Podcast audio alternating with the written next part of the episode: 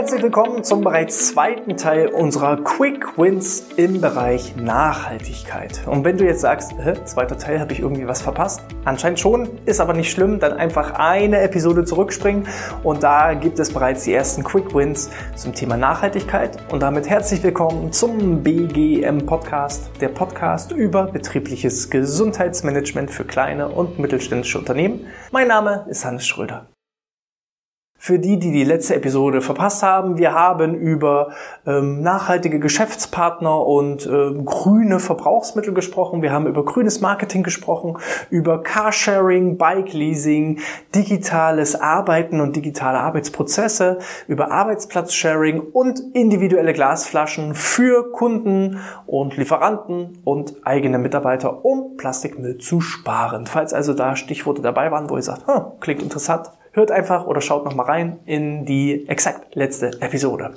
Jetzt geht es erstmal weiter mit dem nächsten Tipp und der lautet gesunde Snacks für die Mitarbeitenden bereitstellen.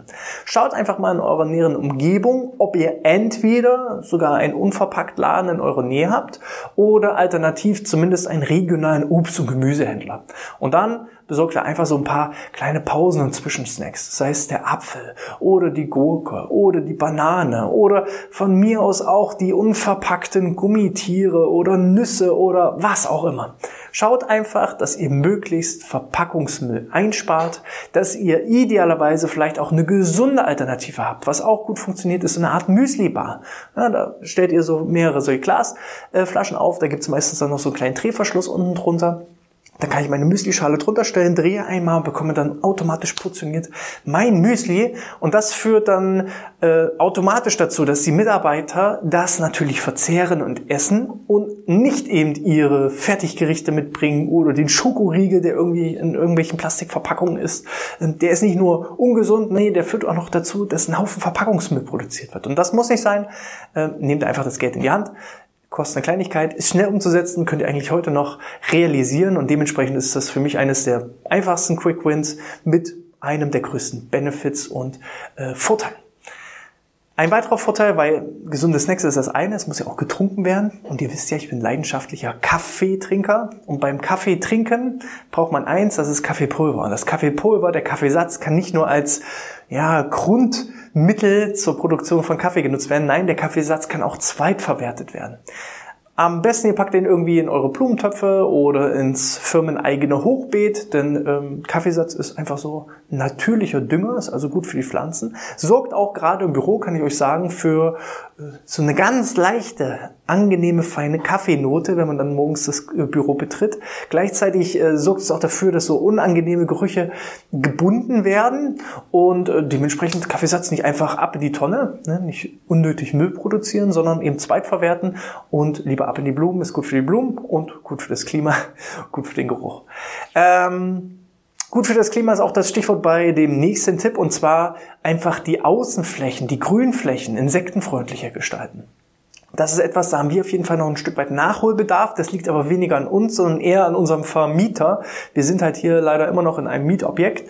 Und äh, die Grünanlagen, die wenigen, die draußen vor der Tür sind, die werden dann natürlich auch wie bei so einem Golfplatz immer auf drei Millimeter ganz knapp runtergemäht, damit es immer alles optisch super aussieht. Genauso gut finde ich aber sieht es aus, wenn das richtig schön buschig hochwächst und dadurch aber auch viel freundlicher ist für die Tiere, für die Insekten und äh, gerne setzt auch da einfach um die Grün Grünfläche so einen kleinen Zaun ringsrum, schreibt da Insektenhotel da ringsrum oder eben äh, Insektenwiese und dann sagt auch keiner, ey, könnt ihr mal hier wieder die, äh, die Wiese mähen, sondern dann ist das nachvollziehbar. Ah, alles klar, das ist eine Grünfläche nur für die Insekten und äh, dementsprechend spart das einen Haufen Geld. Ihr müsst nicht irgendwie mit dem benzinbetriebenen Rasenmäher schon wieder da über die, die, die Grünfläche drüber jagen und äh, gleichzeitig tut es eben doch der, der Natur unheimlich gut. Die Insekten haben irgendwo äh, eben entsprechend wieder die Möglichkeiten unterzukommen. Die Bienen können endlich auch wieder äh, entsprechend da ihre Pollen verteilen und und und. Also von daher Überlegt euch, jede Grünfläche, muss es wirklich der Golfplatzmäßige Rasen sein, der da ist, oder kann es eben auch einfach mal so die typische Blumen- und Kräuterwiese sein, die da einfach hochwächst.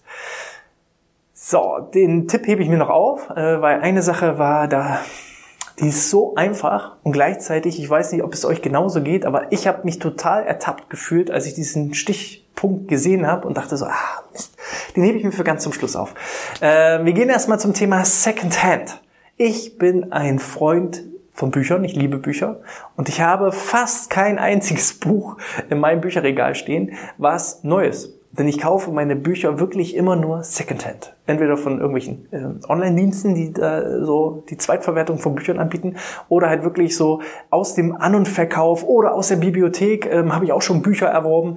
Ähm, und ich finde das total cool. Vor allem, also was immer das Spannendste ist, ja, man spart Geld, das ist super. Gleichzeitig werden nicht unnötig wieder Bäume gefällt um neue Bücher zu produzieren, sondern man kann ja einfach die Bücher, die schon mal gelesen wurden und die jemand nicht mehr haben möchte, die kann man ja dann eben ähm, einfach zweitverwerten. Ähm, aber das viel, viel coolere, finde ich, ist, äh, diese zweitverwerteten Bücher haben häufig irgendwie eine Geschichte und ich bin immer total interessiert, ob ich irgendwie was herausfinde aus der Geschichte des Buches.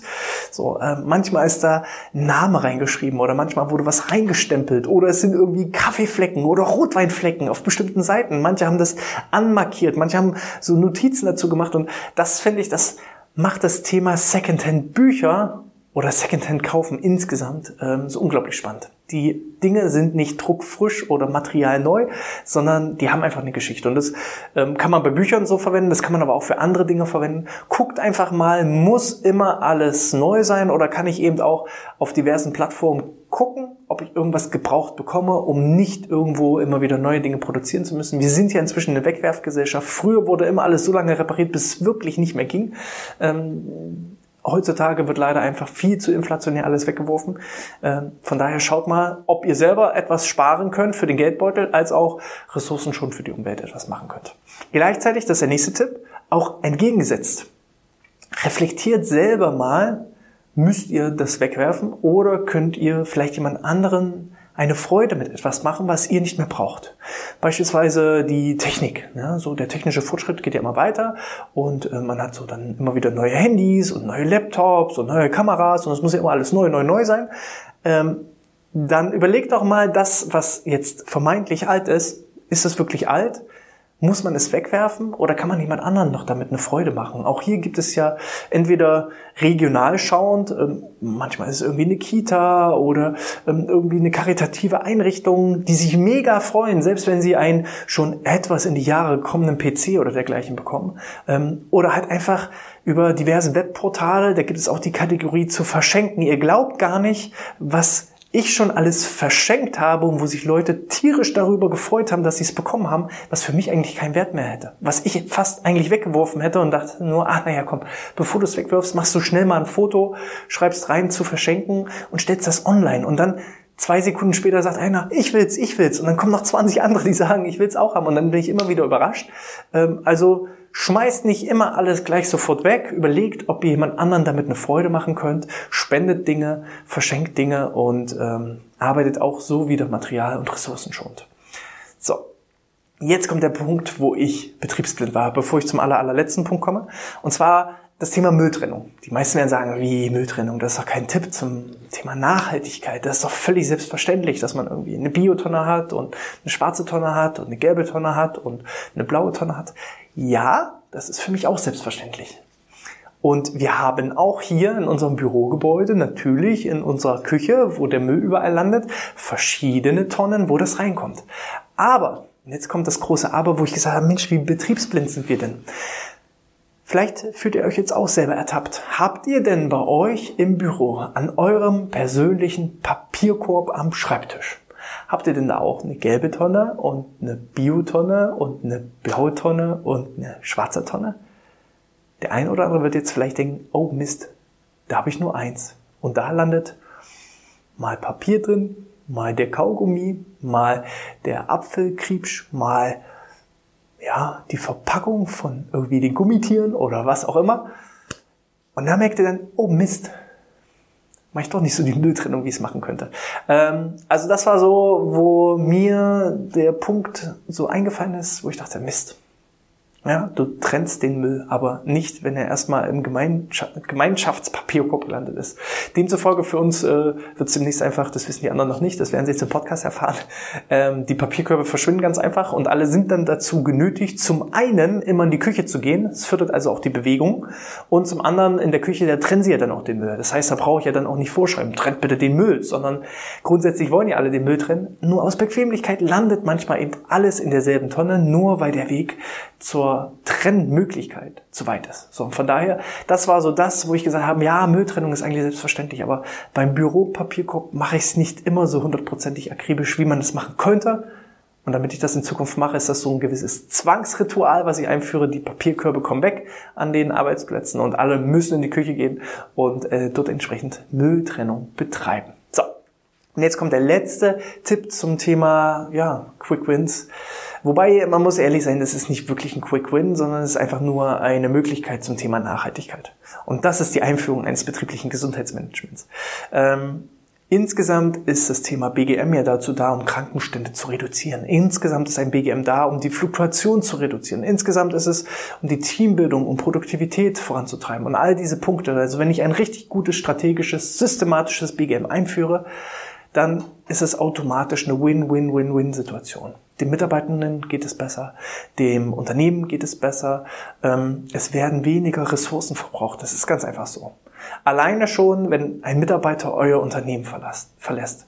So, da muss eine Ausschreibung gemacht werden. Diese Ausschreibung wird in irgendwelchen Zeitungen gedruckt. Diese Ausschreibung muss digital irgendwo eingepflegt werden. Es müssen Bewerbungsgespräche geführt werden, wo Leute dann zu euch gefahren kommen, wo ihr ähm, Probearbeiten macht, so und und so weiter und so fort. Ihr merkt also, es entstehen einfach ja Opportunitätskosten, sowohl in finanzieller Hinsicht als auch auf Kosten der Umwelt. Und dem kann man entsprechend vorbeugen, indem man ja durch betriebliches Gesundheitsmanagement einfach nachhaltiger handelt, nachhaltiger agiert, indem man Arbeitsprozesse nachhaltiger gestaltet. Also allein schon, wenn ihr diese ganzen Tipps hier umsetzt, jetzt im betrieblichen Gesundheitsmanagement Podcast, ihr merkt ja, das hat ja was mit BGM zu tun, ähm, wenn ihr die alle umsetzt, dann habt ihr schon alles in Summe den größten Benefit und damit auch den größten Quick Win erzielt. Ähm, und das ist so der letzte Tipp, den ich an euch habe. Ne? Führt ein systematisches, ganzheitliches betriebliches Gesundheitsmanagement ein, was euren Mitarbeitern gut tut, was eurem Unternehmen gut tut und was letztendlich der Gesamtgesellschaft gut tut. So. Dementsprechend, wenn euch das gefallen hat, dann äh, hinterlasst gerne einen Daumen nach oben, hinterlasst ein Abo, gerne auch eine 5-Sterne-Bewertung in iTunes oder der Apple Podcast App und ergänzt gerne in, äh, ja, auf YouTube unterhalb des Videos in den Kommentaren weitere Tipps, Tricks oder schreibt mir eine E-Mail an info.outness.de, wie man mit schnellen, einfachen Mitteln und Tools entsprechend nachhaltig handeln kann. Weitere Tipps, das war jetzt nur ein ganz, ganz kleiner Auszug. Ähm, wie gesagt, mein Team und ich, wir haben insgesamt 25 Punkte Punkte zusammengetragen, die schreiben wir in unserem Blogbeitrag, den werden wir entsprechend in der Beschreibung verlinken, da einfach mal raufgucken und dann habt ihr noch 1, 2, 3, 4, 5 Tipps mehr. Wenn euch das, wie gesagt, gefallen hat, freuen wir uns wie immer über einen Daumen nach oben. Bis zum nächsten Mal, bleibt gesund und sportfrei.